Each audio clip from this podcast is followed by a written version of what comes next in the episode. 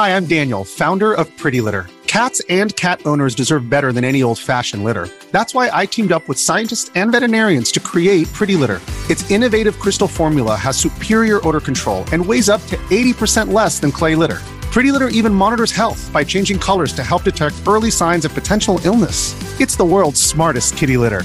Go to prettylitter.com and use code SPOTIFY for 20% off your first order and a free cat toy. Terms and conditions apply. See site for details. Hey,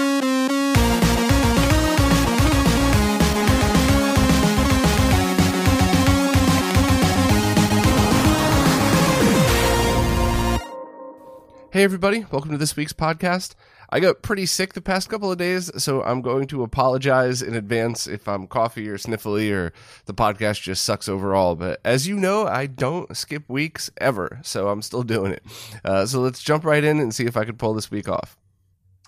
First up is something that is awesome news for anybody that has a PS1 digital. Dan and Christoph have added 1200p support, so specifically 1600 by 1200 resolution, a 4x3 aspect ratio.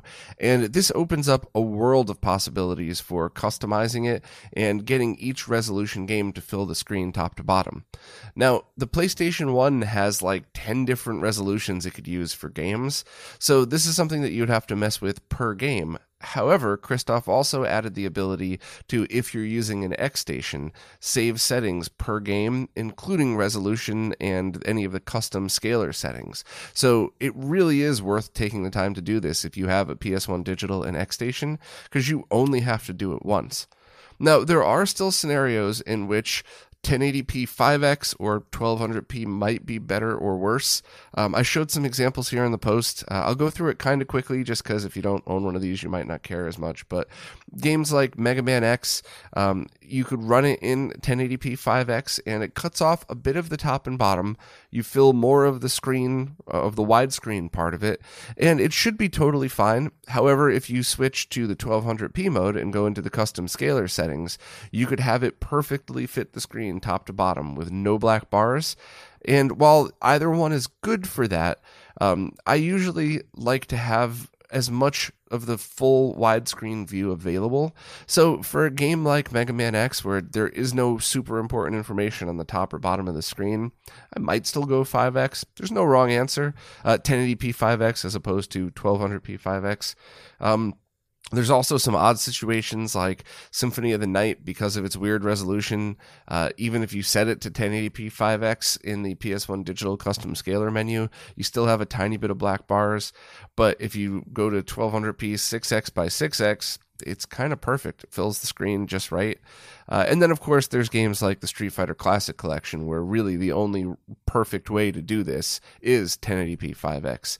Uh, if you go to 1200p, it cuts off too much of the signal or just leaves a giant black bar around it. And same thing with original 1080p. So, um, you know, overall, uh, obviously, this is for PS1 digital fans.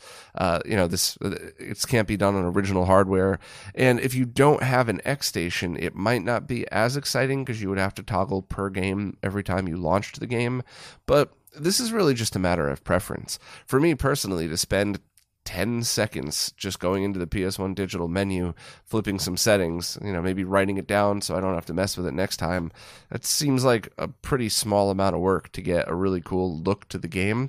Um, but, you know, if you do have an X station, you just do it once and it always remembers it. And once again, um, you know, this is a, lot of the stuff that I talked about today really is focused on 2D games. With 3D games, you might not actually want to uh, have it cut off and super sharp. You might want to set it to 960p and let your 4K TV scale it the rest of the way to kind of have a smooth plus sharp scaling. Um, of course, some of them you're going to want the HQ2X, 1X, or, or Stage 1 or Stage 2. So it's really just something that uh, you're going to want to customize per each game, and it's so cool that you have the ability to do so. So thanks very much to Dan and Christoph for continuing to do amazing updates to this. The company Analogue has just confirmed that the Analogue Pocket will be delayed until probably October of this year due to part shortages. And that that seems completely plausible because everybody I know who's making any kind of electronics are, are having to go back and redo the bill of materials and switch out parts and make slight tweaks to the design because there is so much of a part shortage going on right now. So that makes complete and perfect sense to me. Um, also, they said that the Super NT will be back in stock in April, and the Mega SG and DAC will also be in stock. They said shortly after. So it's you know it's no surprise, but no shade thrown. That completely makes sense to me, and it's a problem that everybody else is running into these days. So uh, I guess you know another six months plus till we see the Analogue Pocket, but it's to be expected these days. So recently, I've run into a few situations where I've wanted to kick off the update process for the MiSTer FPGA project, either without a monitor connected or while something else is on the screen. I'll get back to that in a second. So uh, I jumped on the MiSTer Discord, talked to a bunch of people there, and was able to figure out how exactly to do this. And I put up instructions for how to write an SSH script, uh, either just manually typing it in or creating a batch file in order to do that. Now, I want to start out by saying this looks so much more complicated than it is. If you've ever done even the mildest IT related stuff before, this is basically a copy and paste uh, and then save as a batch file so you don't even have to do it again. You just press a button in the future. But this all kind of sparked from my mini MiSTercade project, in that unlike all of my other MiSTer setups, when I'm going to run the update to it, um, like if I'm hooked up to my RGB monitor, for example, I could kick off the update process and then press the input button on my monitor, set it to an input that doesn't have anything connected, and then the screen is black for the 10 minutes it takes to update. So no problems there. But on the mini MiSTercade, it's there's no way to just turn off the uh, CRT, which which is pretty much the same in almost every arcade environment or arcade machine environment. So I thought, well, all right, you know, uh, in a perfect world, you'd be able to set a screensaver, so you don't have to worry about that at all. But what's another way to go around uh, go about doing this? So i thought all right why don't i fire up the 240p test suite and depending on the monitor and your goal either load up an all black or an all white screen. If your arcade monitor has a little bit of burn in maybe a white screen might slightly help over time. Uh, and then kick off the update process remotely so it's running in the background and your arcade machine either has nothing or a solid color on screen so you don't get any burn in from the middle scrolling of you know just that the look of the update process so all you really have to do is figure out the IP address of your MiSTer, which uh, I mean this respectfully. I don't mean this as a dig, but if you can't figure out how to find something's IP address, this is probably just out of your technical reach. But if you know how to log into your router and get an IP address, you could run an SSH script, even if you've never done it before. Once again, I mean that as like a, a positive scent of or bit of encouragement, not like finger wagging if you don't know how to find an IP address, but. Uh, so you find the IP, um, you run a command, it's going to give you some prompts for stuff, and then that's it. It automatically kicks off the update process and even shows you the progress in uh, a command prompt window. So you'll know when it's done. Most of these reboot themselves anyway after you do a big update, but at least you could see the whole process. And once you've confirmed that that works, you could save that command as well as just adding the word pause at the end. Um, save it as a batch file so that in the future, uh, all you have to do is just open the batch file, enter your password, which the default is the number one, and hit enter. So at any time in the future, as long as this works and as long as your IP address doesn't change, which doesn't happen too often with home routers, the you know the the first time you do it's a few minutes. The second time you do this is quite as simple as just powering on your MiSTer, giving it a second to connect to your Wi-Fi or your home network, and then clicking on this batch file and hitting one and enter, and that's it. So, like I said when I started, it seems way more complicated than it is, but the end result is a very, very easy way to just kick this off and update your MiSTer remotely. And it's funny too because when I when I wrote this up, you know, last Wednesday or something like that, or whenever it was, last Tuesday, um, I kind of thought like, all right, well, this is how I'm going to update my mini MiSTercade, and I probably won't ever use it, but I'm glad I have it.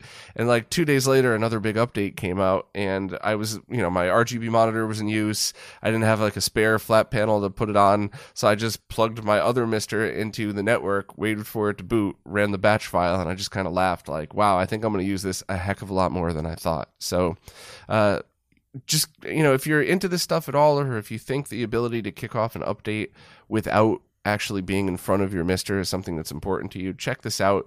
This probably didn't require a five minute rant on the podcast, but I was just very happy with the whole results of it all and ended up using this a heck of a lot more than I thought, even though it's been less than a week. So I just figured this was something I'd really want to share with other people and hopefully uh, help other people out who are looking to do the same thing. The Computer History Archives project just uploaded two videos that were Sony factory promotional tour videos that I thought were so cool. Uh, one of them was about their CRTs, and they in that video specifically talked about how they make their flat glass CRTs, or how they made them back then at least, and why they were so challenging. Uh, and it also described why the TVs were curved at all to begin with, which had to do with the pressure of the vacuum and how a curved piece of glass uh, was stronger to do that. Definitely check that out in the video. They did a good job describing that, way better than I am right now. And the other video that they put out was of the rear projection CRT TVs, which really reminded me how much I want to go back and check one of those out because it's been a long time since I've seen one in person. I think I was a kid the the last time I saw a CRT rear projection, and you know it, it, was it was very unimpressive. Even as a kid, I remember how it didn't look that good at all. But I mean, it could have just been a beat up old TV. We weren't rich. I didn't have rich friends, so I imagine anybody whose TV I saw was probably just the cheapest one they got. So I'd love to see how they compare to actual CRTs, to CRT projectors, and to other things out there. But you know, anybody around the New York area that's got a, a rear projection CRT, let me know. I'd love to to do a video on that or something. But overall, I just thought it was a very, very cool set of videos, and they weren't very long, so I would strongly recommend them to anybody with absolutely any interest in this, even a little bit, just because it was a very cool look into these things. And I also just want to remind everybody that while they're um, they're a year or two old, uh, the Technology Connections video on the story of the Trinitron and how analog color TVs work are still completely relevant obviously nothing's outdated because it's not like there's new CRT info out there. So if you want to go down a fun rabbit hole, check out those two promotional videos first, then jump into the two technologies connection technology connection videos uh, and go from there. It looks like Nintendo is officially discontinued the Super Mario 3D All Stars game and the new Game and Watch that was released. Uh, Vanessa kind of made this into a sort of satirical April Fool's Day post, but if you scroll down a little bit, it's actually all really good information. The joke's kind of funny too. I'm always a fan of a good 16 by 9er joke, but uh, the unfortunate not joke part of this is that uh, if anybody remembers correctly, last year Nintendo announced that they were only making a limited amount of a certain uh, of both the 3D All Stars games and the Game and Watch, and I think maybe one other thing, can't quite remember at the moment, which is not a tactic that I would expect Nintendo to do. That's like um I don't know. That's more of like something that a smaller company that's looking to sell their inventory would do. Com- companies like Nintendo that are that big don't normally need to resort to that. So I'm not sure what this was all about. Maybe it was just an experiment. They're allowed to make mistakes too. But uh, the bottom line is, those games are no longer in print, and you could no longer get the 3D All Stars from their digital store either. Um, which probably means the physical versions are going to go up in price, which sucks, but it is what it is. Um, also, the online battle royale mode has also been uh, shut down, and that style of gameplay is no longer going to happen. So, uh, overall, this was just weird, and I hope Nintendo doesn't make this a habit. Um, I guess you could still find 3D All Stars games out there brand new for normal prices because they did make a specific amount of them and, and ship them all out. But when those run out, that's when you know that's probably when the prices are going to spike. So uh, if you were looking for either the Game and Watch or the 3D All Stars cart, probably a best time to pick it up before they sell out, and then you have to pay scalper prices. EposVox just posted a video talking about HDMI pass through in capture cards and if they add lag or not. He also went into details of a bunch of other things and was overall, as usual, a good video. But I thought this was important to share because it's something that I've talked about before. Uh, while some capture card pass throughs add lag, not all of them do. However, some of the knockoff ones that say gaming capture cards do add lag to the pass through mode. So EposVox uh, used the time sleuth to show this. Um, it showed that a lot of them don't add anything at all or sub millisecond. And that's just another thing I always want to remind people milliseconds is not microseconds. So if you have something with a bunch of microseconds of lag added, zero. Just in your mind, that is zero. Sub one millisecond, unless you're using light guns, um, it should always be considered zero. In fact, there's an argument that like five five to eight and less could also be considered for gamers to be zero but at the very least in the context of this video, if it's less than a millisecond, it's zero lag added. Uh, and he went through a bunch of different capture cards to test if they do actually add lag through their pass-through mode. He also showed the um, the NVIDIA's LDAT test kit, which uh, I think this was the first time I remember seeing anybody test it. So I thought that was pretty cool. Um, also, the only other thing I wanted to mention is that playing your games through the capture card is something I know that people do, but it adds quite a bit of lag to it. And that's another thing that Epos has done videos on and also has a Google Doc that shows um, the measurements that he's taken doing this. I've kind of experimented with this a little bit as well, but he definitely has you covered in how much latency is it from the uh, when you plug your console into your capture card to when something appears on screen through something like OBS. And some of them are tolerable. Some of them are like two frames of lag, but most are not. Most are not capture cards that you would ever want, or most are not experiences that you would ever want to have, especially for retro gaming.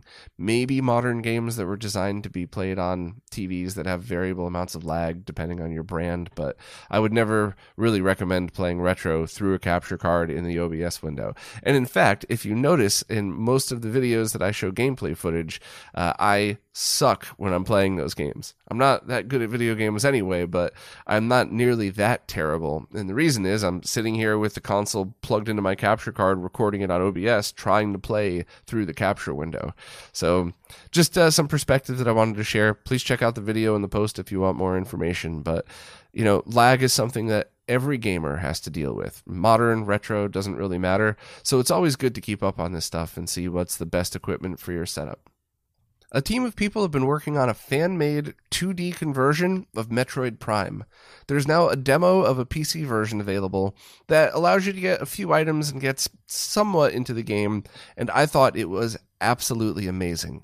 Um, this is a mostly spoiler free overview, so I don't think anybody would be upset to hear any of this, but basically, uh, it's a fan made demake, if you will, but uh, it's it looks great. It sounds great. It, it, almost feels like what a 2D version of the game would have been like coming from Nintendo. And it doesn't just feel like a 2D conversion. So it's not like they took Super Metroid or something and tried to backport all the levels. It's something that they obviously spent some time creating the feel for it. Uh, my only complaint, if you could even say that, is the controls. But once again, this is a beta, so you know, no shade thrown at them whatsoever. But you have to use the keyboard and mouse to control it. And while I thought it was pretty interesting that allows you to aim with the mouse, I thought that was pretty cool, and you got some uh, some faster action that way. Um, the keyboard thing really wasn't comfortable at all. Now I know people have uh, run programs to map the controls so they could use something like an Xbox controller on it, and that's cool. But I'm pretty sure if the team continues work on that, they'll just add that as a feature at some point between now and then but I, I really enjoyed it. Um, I got up to one of the bosses and didn't finish just because the controls were kind of driving me nuts. But it it really felt like a, a, real Metroid game, and I'm so excited if to see if they have the time to finish it, um, or of course, to, you know, if Nintendo tries to squash the project before that. You never know with them. Um, but overall, if you're a fan of the Metroid series at all, 2D or 3D, I would check this one out because even if you like 3D games better, I, I, think you would enjoy the perspective and experience of seeing a 2D version.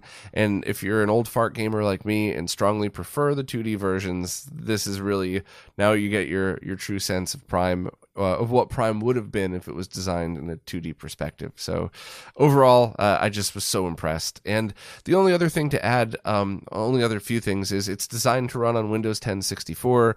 People have had mixed success running it on different platforms, but uh, I ran it that way and it was fine. And also the native resolution seems to be about widescreen 240p, give or take. Uh, I didn't have time to get it running on an RGB monitor, but I thought that would be, I, I, thought the look of it would really feel at home, especially if I did something like set my uh, my laptop or something to output maybe even you know double the resolution of the game or something like that, and then used a downscaler to get like a true 240p widescreen feel. I thought I think that might be pretty cool. So um, I'll get to that in the future. Hopefully, the team will keep working on this, but this is definitely exciting for fans of Metroid at all. Castlemania Games is now selling DB Electronics Powerbase Mini and Powerbase FM. And these are converters that allow you to use Sega Master System cartridges on Genesis consoles. But the FM version also has the FM sound chip, which allows you to play those games with the extra sound channel. And there's surprisingly a lot of games with FM sound, um, even though it was only officially supported in Japan. Some of the games, the FM channel's um, not really finished, so it doesn't sound that great, but others are really impressive. And this is interesting because this is only one of two plug and play ways to use original cartridges to get FM sound.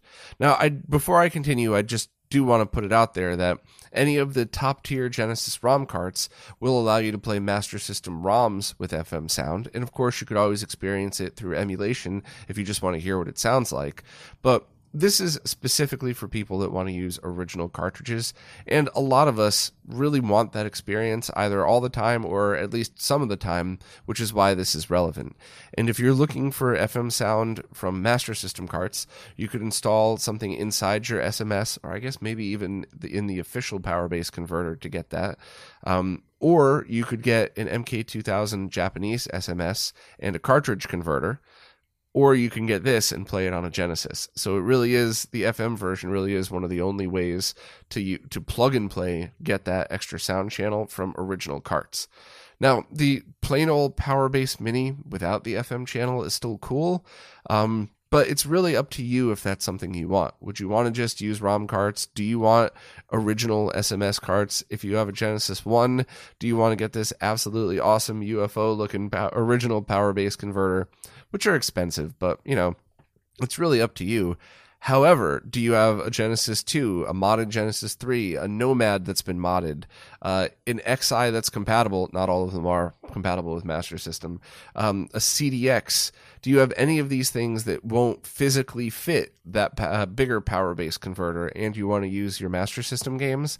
That's where the power base Mini comes in because it basically looks kind of like a Game Genie in that it's just a small Genesis cartridge with a cartridge port on top. So it'll fit in anything that accepts a Genesis cart. So it's um you know once again it's obviously for people that specifically want to use original cartridges and if you do now you have a choice of two different versions that will run on anything that accepts a genesis cart that's compatible with master system games either natively or with a mod the MDFourier team has just started work on an Amiga port of the software, which is great news for both musicians and audio preservationists.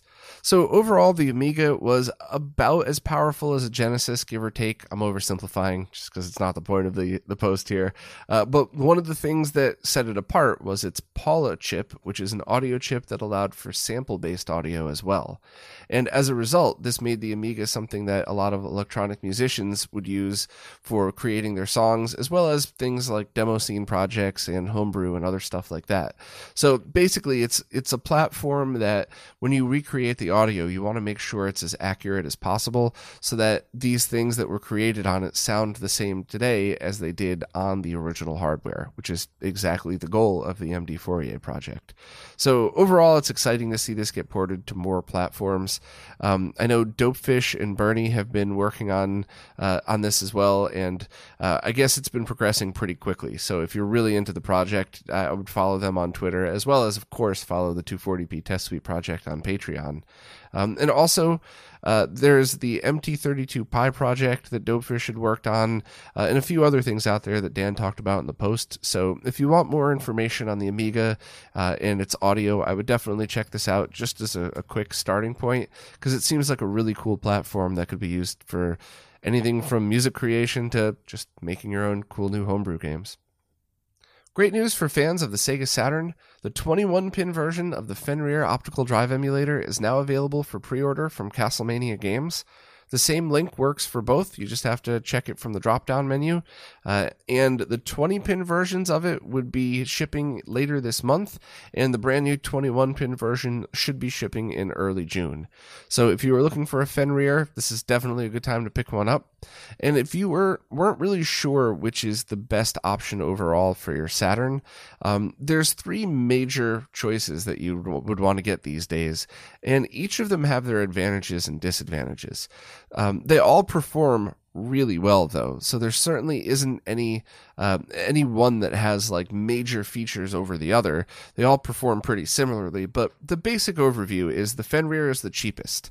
So at $140 plus any micro sd card including one you might have laying around or just a cheap 64 gig you're looking at a really cheap way to get into optical drive emulation for the saturn now, on the flip side of that, there's the Satiator, which is the most expensive at $260, but requires no installation. You just plug it right into the MPEG slot and back.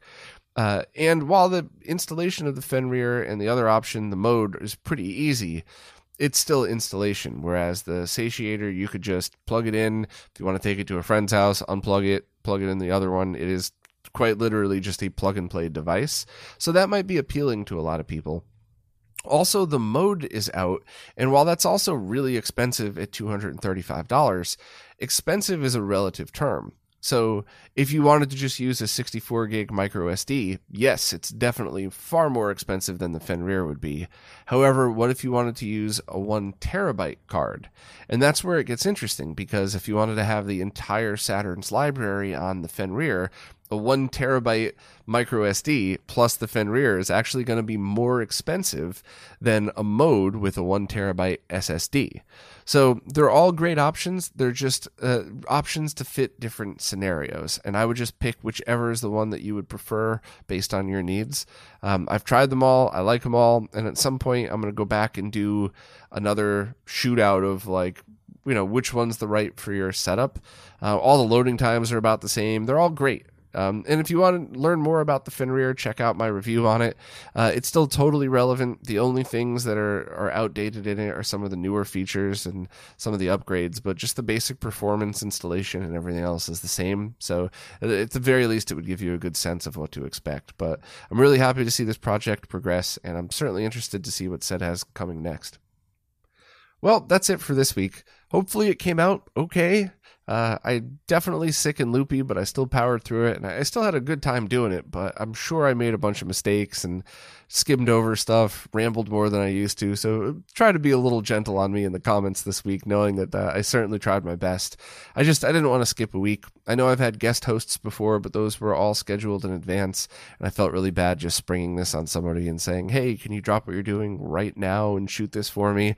I'd rather just power through it and get it done, and, and hopefully still come across positively because I'm still in a good mood. You could be you could be sick and in a good mood too, but Anyway, enough of my rambling. You've heard me enough this week. Uh, as always, thank you to everybody who watches and listens, who plays nicely in the comments, and especially thank you to anybody who supports in any way because it's your support and especially those monthly services that's what's keeping all of this stuff going.